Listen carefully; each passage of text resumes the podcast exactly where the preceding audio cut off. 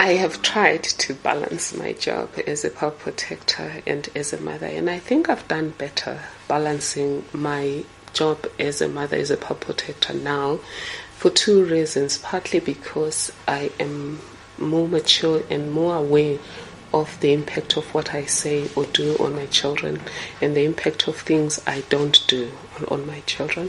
But also, uh, they're older, so they didn't uh, need me a lot other than um, maybe being uh, an ATM and also being an, an ear to listen to because I think you're a mother for life. You always need your mother and and your, your your father. You always need your parents just to listen to you without judging, and and, and allow you to be who you are.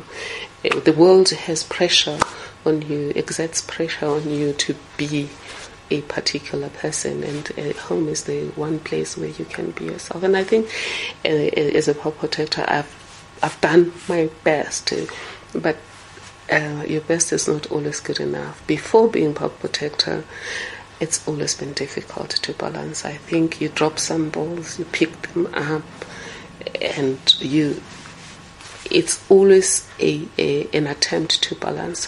When I look back now, when if I were to advise a younger mother, I would say some of the things don't do them like I did.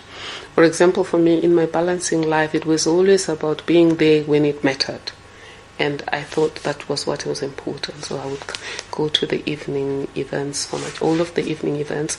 And when they really needed me, wherever they were, I would drive if they stranded somewhere, if they needed my time out. But the ones that I thought, okay, you know, it's a cricket game during the day, it's a tennis game during the day, rugby game during the day.